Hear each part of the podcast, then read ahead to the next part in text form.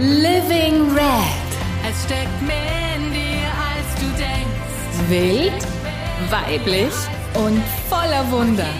Ich bin Alexandra Pichler und das hier ist mein Podcast für Frauen, die sich endlich wieder spüren wollen.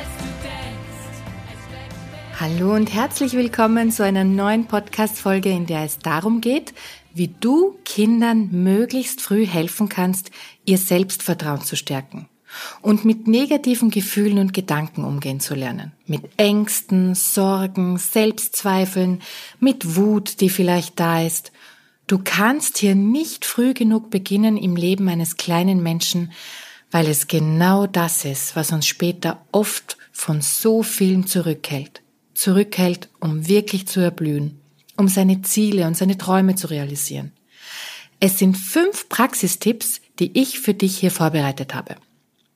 Und gerade auch in den jetzigen Zeiten ist es wichtiger denn je, denn die ganze Situation im Außen, Lockdown, Isolation, Sorgen, Existenzängste, Wut, diese Situation hinterlässt natürlich auch Spuren und sehr viele negative Gedanken bei unseren Kindern.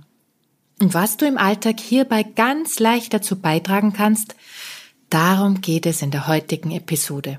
Ich bin ja selber Mama von zwei Kindern, die heute 10 und 14 Jahre alt sind und ich habe über die letzten Jahre vieles ausprobiert, was wunderbar geholfen hat.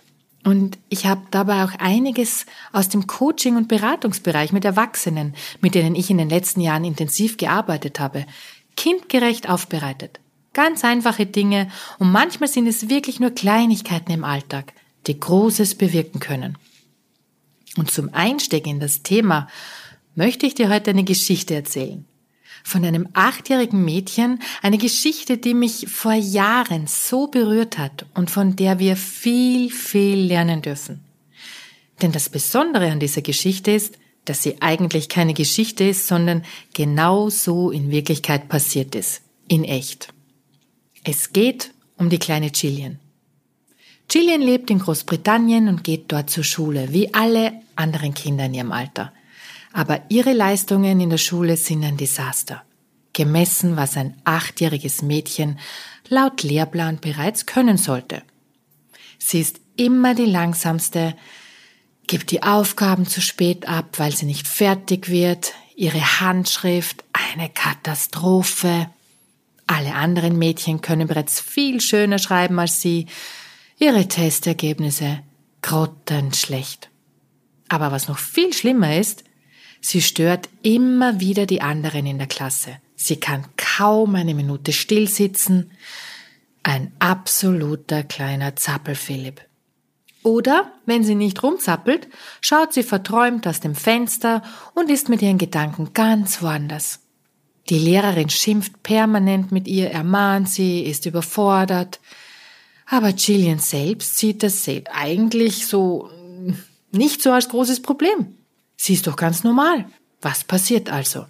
Die Eltern bekommen einen blauen Brief von der Schule nach Hause geschickt. In dem Brief steht, dass die Lehrerin und die Schulleitung besorgt sind und der Verdacht nahe liegt, dass Gillian eine Lernschwäche und eine Konzentrationsstörung hat. Und dass es wahrscheinlich für das Kind das Beste sei, wenn es auf eine Schule für Kinder mit besonderen Bedürfnissen, also eine Sonderschule geht. Das alles spielt sich in den 30er Jahren des letzten Jahrhunderts ab. Heute würde im Brief vermutlich ADHS als Vermutung drinnen stehen, Aufmerksamkeitsdefizit, Hyperaktivitätsstörung und Gillian würde vielleicht sogar mit dem Medikament Ritalin behandelt werden, was häufig heute so passiert. Aber damals in den 30er Jahren gab es das als Lösung noch nicht. Zum Glück kann ich aus heutiger Sicht nur für das kleine Mädchen sagen. Was haben Gillians Eltern also damals gemacht? Sie sind natürlich sehr besorgt, das können wir alle nachvollziehen. Ihre Mutter geht mit ihr zu einem Arzt, der gleichzeitig auch Psychologe ist, und befürchtet das Schlimmste.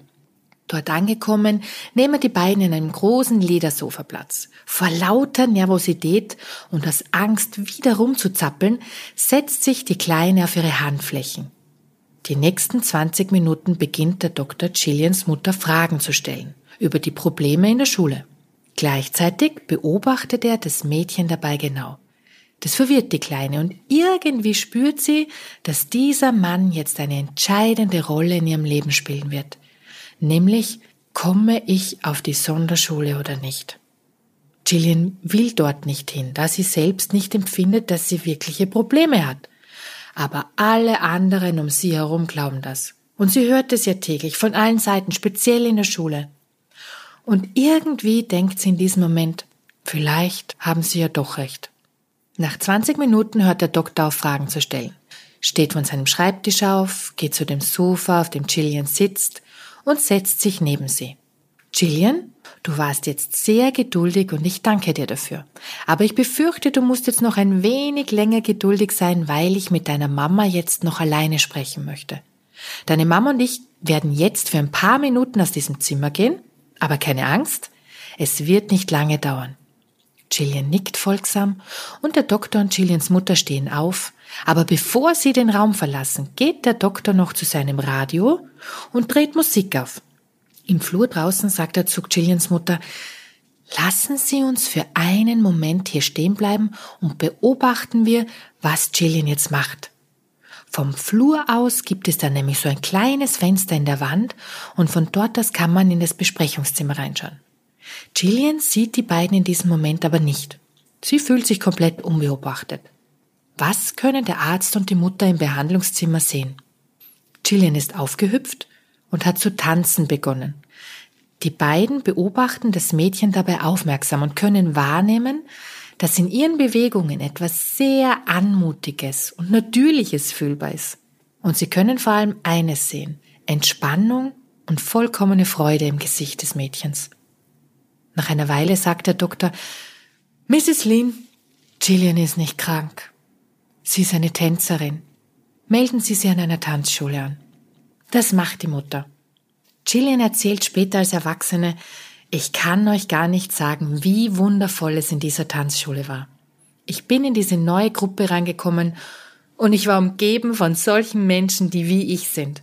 Die alle konnten nicht stillsitzen, die alle mussten sich wie ich bewegen, wenn sie lernen und sich konzentrieren wollten.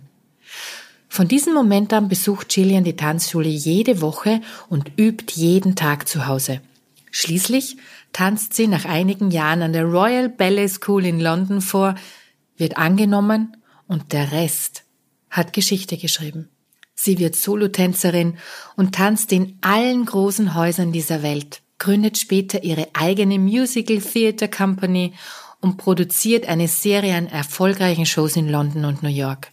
Sie trifft Andrew Lloyd Webber und produziert mit ihm gemeinsam Welterfolge in der Musical-Geschichte. Cats, das Phantom der Oper, Sie wird eine der berühmtesten Choreografinnen der Geschichte und wird Multimillionärin.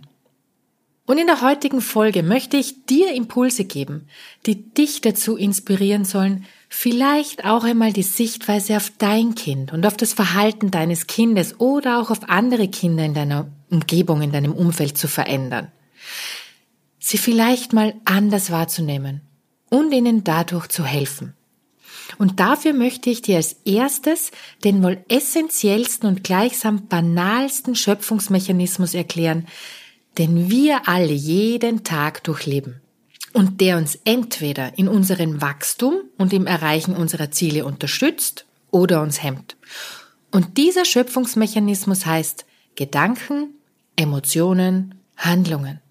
Beginnen wir mit unseren Gedanken. Die sind unheimlich mächtig. Sie sind die Wurzel unserer täglichen bewussten und unbewussten Entscheidungen. Also, du denkst einen Gedanken, der erzeugt parallel eine Emotion in dir. Sprich, du reagierst freudig auf diesen Gedanken oder ängstlich oder wütend oder gleichgültig oder was auch immer. Und aus dieser Emotion heraus erfolgen deine Handlungen. Und diese Handlungen werden logischerweise anders ausschauen, wenn der Gedanke Angst oder Freude in dir erzeugt. Das ist logisch, oder? Weil dann traust du dich oder du traust dich eben nicht. Was glaubst du, wie viele Gedanken wir jeden Tag so in etwa denken? Es sind in der Regel so um die 50 bis 70.000 Gedanken. Das ist eine ganz schöne Menge, oder? Und diese Gedanken unterscheiden sich von einem auf den nächsten Tag nicht so sonderlich. Das heißt, du denkst in der Regel andauernd dasselbe. Tag ein, Tag aus. Deshalb ist es natürlich wünschenswert, dass die Mehrzahl deiner Gedanken dir und deinem System gut tun, dich fördern, zu deinem Wachstum beitragen. Das wäre die Wunschtheorie. Die Realität schaut leider meist ganz anders aus. Warum wohl? Weil wir alle zusammen nicht in einem Ashram unter lauter Erleuchteten aufgewachsen sind, die von der ersten Sekunde unsere wahre Größe und unser großes Potenzial in uns gesehen haben und gestärkt haben. Nein, wir wachsen in der Regel unter Menschen auf, die wiederum das weitergeben, was sie gelernt haben. Ihre Erfahrungen, ihre Meinungen über etwas, ihre Weltsicht, ihre Grenzen, all das, was sie glauben und für möglich halten. Und als Kind kannst du dem nicht entkommen, weil wir alle abhängig waren von Vater, Mutter, Großeltern, Lehrern beziehungsweise von diesen Menschen, wo du aufgewachsen bist. Und dein Kind jetzt wiederum ist auch abhängig. Und schon ganz früh haben wir alle so begonnen, Gedanken von diesen Menschen in unserem Umfeld zu übernehmen. Die wichtigsten Gedanken, die uns prägen, sind meist, was denke ich über mich? Wo sich der Selbstwert entwickelt? Was denke ich über das Leben? Was denke ich über die Mitmenschen? All das übernehmen wir immer von anderen. Durch Zuhören, durch das, was wir beobachten, durch das, was man uns als Wahrheit so mitteilt, Gespräche am Mittagstisch, wenn sich die Familie unterhält, wenn sich die Mamas beim Abholen von der Schule unterhalten und so weiter. Von unseren Eltern, von Geschwistern, von Erziehern, Lehrern, von Nachrichten in den Medien, von überall übernehmen wir. Du bist als Kind ungeschützt am Empfangen. Und als Kind können wir da auch nicht auswählen, was wir da alles in uns abspeichern. Wir können ja mit zwei, drei Jahren nicht sagen, du Mama, das sehe ich aber anders. Ich finde nicht, dass die Welt nur mehr voller Gefahren und voller krimineller Menschen ist. Lass uns da mal drüber diskutieren. Und so haben wir eine Menge Gedanken gelernt, A zu denken und B natürlich auch zu glauben. Und da kristallisieren sich mit der Zeit dann meist tief in uns verankerte Glaubenssätze, wie ich bin nicht viel wert, ich muss mich anstrengen, damit das mir was wird, im Leben, im Leben kriege ich nichts geschenkt, ein Indianer kennt keinen Schmerz, wir sind voll mit Glaubensmüll und das ist unheimlich mächtig in unserem Unterbewusstsein. Und unser Unterbewusstsein, das steuert nun mal über 90 Prozent unseres Tuns. Das heißt, von diesen 50 bis 70.000 Gedanken in uns nehmen wir, einen, nehmen wir nur einen Mini-Bruchteil bewusst wahr und der Rest läuft ständig unbemerkt in uns ab. Und deshalb ist es eben so wichtig, sich mit diesem Schöpfungsmechanismus möglichst früh auseinanderzusetzen. Was es so in einem zu denken beginnt. Was es im Kind denkt. Weil es dadurch die Welt erschafft, in dem es lebt, in dem es vor allem auch später mal leben wird. Und damit dein Kind, wenn es Ziele und Visionen hat im Leben, damit es diese auch wirklich erreichen kann, ohne diese lästigen Blockiere im Unterbewusstsein, die dich sabotieren, da habe ich jetzt fünf Praxistipps für dich vorbereitet, was du jetzt schon dafür tun kannst.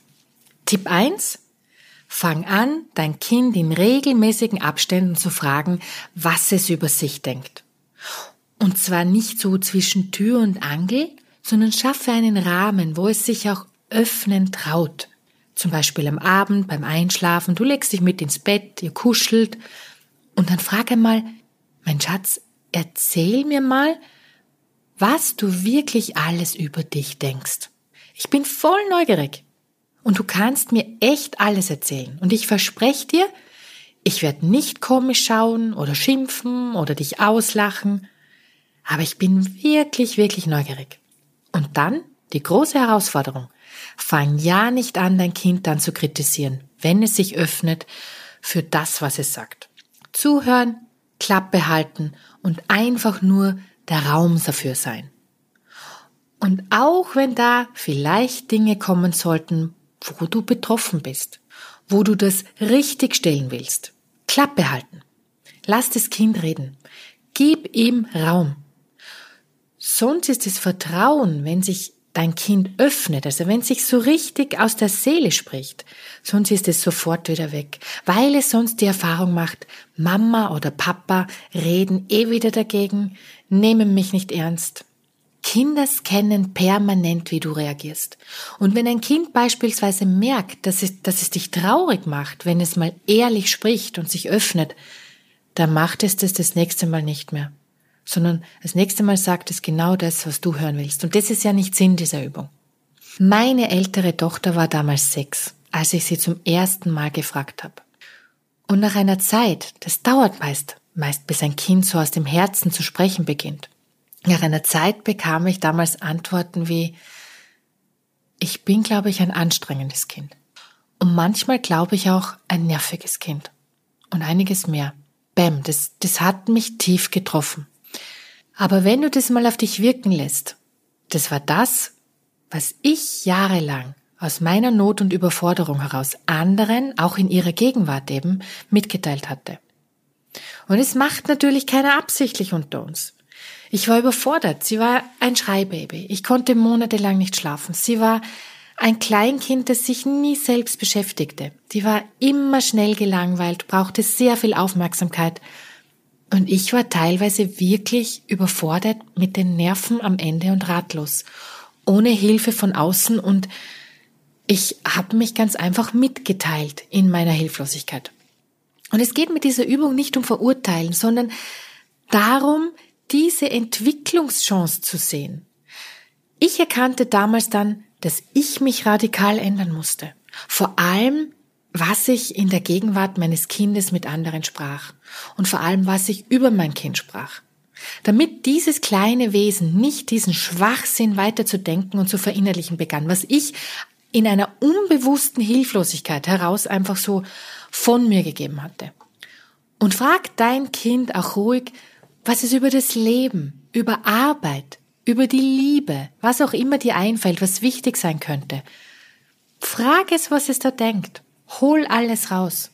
Und wenn so wirklich belastende Gedanken dabei sind, wie ich, ich fühle mich dumm, ich, ich glaube oft, ich schaffe es nicht, ich, ich bin zu langsam, die Lehrerin sagt immer wieder, ich bin zu lebhaft, ich werde es nie schaffen.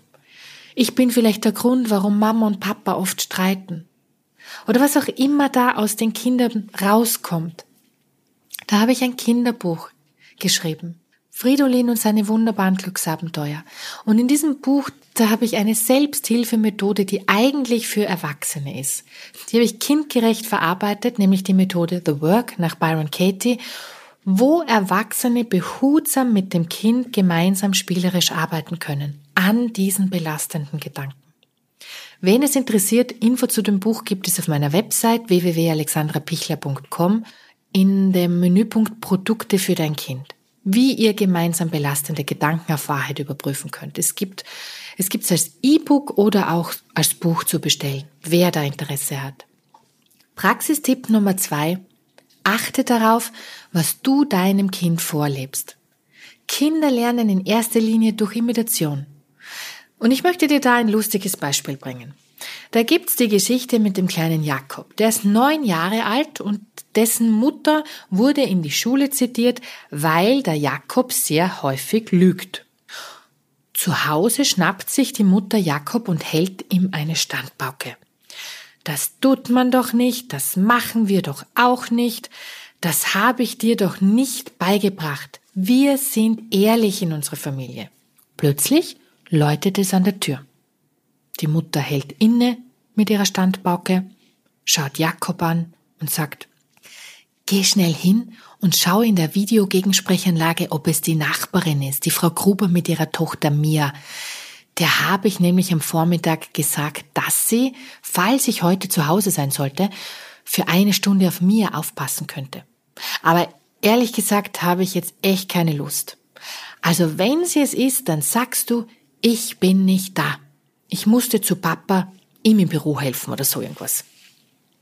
Jakob geht und schaut, es ist die Nachbarin, die um Hilfe bitten wollte, und Jakob sagt genau das, was seine Mutter ihm aufgetragen hatte. Kaum ist Jakob zurück, hält sie ihre Standbauke über Ehrlichkeit weiter. Und auch diese Frau ist nicht zu verurteilen. Die, die merkt es auch gar nicht. Dieser Ablauf passiert unbewusst. Wie bei uns allen so vieles unbewusst ist. Aber versteht ihr, was da passiert? Was eigentlich gelernt wird? Hm? Also immer aufmerksam sein. Was lebe ich vor? Wo predige ich Wasser und trinke Wein? Praxistipp Nummer drei. Achte darauf, was du in der Gegenwart deines Kindes über das Kind sprichst. Mit Freundinnen, beim Abholen. Wie oft höre ich beispielsweise Mütter, die sich über die tolle Situation, schafft es mein Kind aufs Gymnasium oder muss es auf die ach so bedrohliche Mittelschule? Und das Kind steht daneben. Das Kind hat keine fucking Ahnung, was Gymnasium oder Mittelschul bedeutet. Aber es hört und übernimmt die Gedanken der Mutter und spürt vor allem die Emotion dahinter, die Angst und die Ablehnung, die damit verbunden sind. Also, sei achtsam, was du hier oft von dir gibst. Vierter Praxistipp. Setz dich mal in einer ruhigen Minute hin und schreib mal für dich auf, was du über dein Kind so denkst, und zwar ungefiltert. Und vielleicht deckt sich die eine oder andere Aussage des Kindes, wenn du es vielleicht schon gefragt hast, was das Kind über sich denkt, vielleicht deckt sich mit das mit deinen Gedanken über dein Kind. Auch wenn du diese Gedanken vielleicht noch nie ausgesprochen hast. Nonverbal steht es trotzdem im Raum und ist spürbar. Du kannst zu deinem Kind immer sagen, ja, du schaffst es schon, du bist super. Wenn es allerdings in dir denkt, der ist einfach zu schwach, der schafft es nie, dann wird dein Kind es nonverbal mitkriegen. Das, was es in dir denkt, ist stärker spürbar als die Worte, die du benutzt. Und wenn du dir selbst mal auf die Schliche kommst, dann hast du die Möglichkeit, da etwas zu verändern. Also, ehrlich mal zu reflektieren. Was denke ich über mein Kind? Weil das Ganze ist immer eine Co-Kreation. Deshalb halte ich auch herzlich wenig davon, und das ist jetzt wirklich nur meine persönliche Meinung, wenn es Probleme mit Kindern gibt, nur das Kind irgendwo zu behandeln, unter Anführungszeichen. Das ist immer gemeinsame Schöpfung. Und da muss das ganze System angeschaut werden, wie in einem Unternehmen auch, wo es Probleme gibt. Es ist in der Regel nie nur ein Mitarbeiter schuld, sondern das ist ein Gesamtschöpfungsprozess, der da in Gang tritt und der in der Regel von sämtlichen Beteiligten hier bedient wird. Jeder trägt meistens etwas dazu bei. Fünfter und letzter, letzter Praxistipp. Und den empfinde ich als besonders wichtig. Unterstütze dein Kind dabei, seine Gefühle zu fühlen. Wenn es Angst hat, nicht zu sagen, brauchst ja keine Angst haben. Oder es automatisch schnell abzulenken.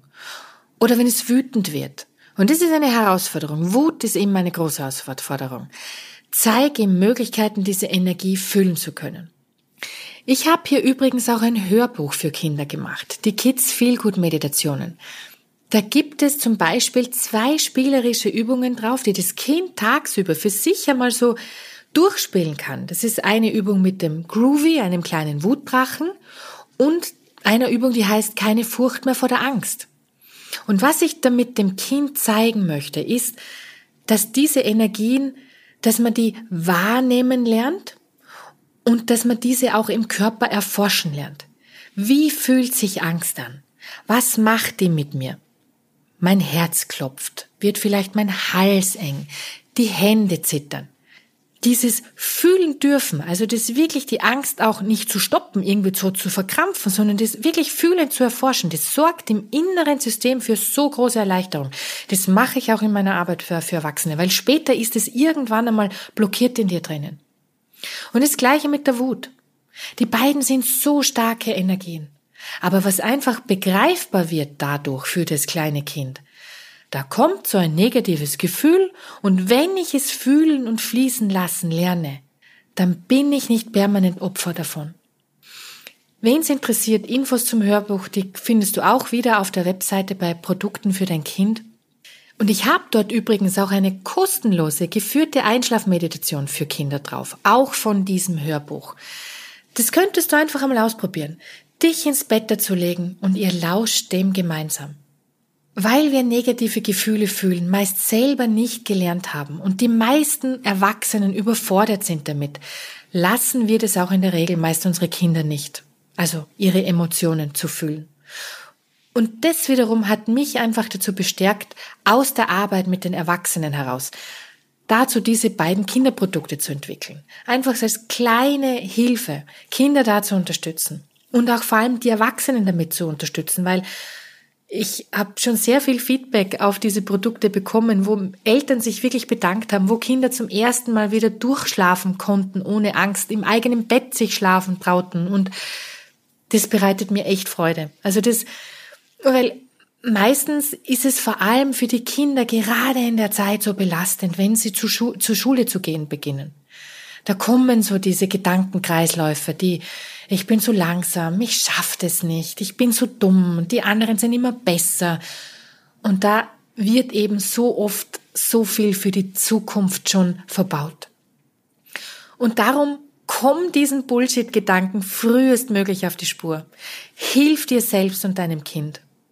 Und wie gesagt, schau gerne auf meiner Website vorbei www.alexandrapichler.com und wenn dir die Folge gefallen hat, dann freue ich mich auch riesig über eine 5-Sterne-Bewertung beispielsweise auf iTunes bzw. Apple Podcast oder einfach, wenn du den Link zum Podcast teilst. Auf meiner Website habe ich übrigens auch einen Newsletter, in den du dich sehr gerne eintragen kannst, dann verpasst du keine Neuigkeiten von mir und ich verspreche, ich bin niemand, der dich mit E-Mails zuspammt. Du sollst, du sollst immer einen Mehrwert von dem haben, was ich hier von mir zu dir weiterleite.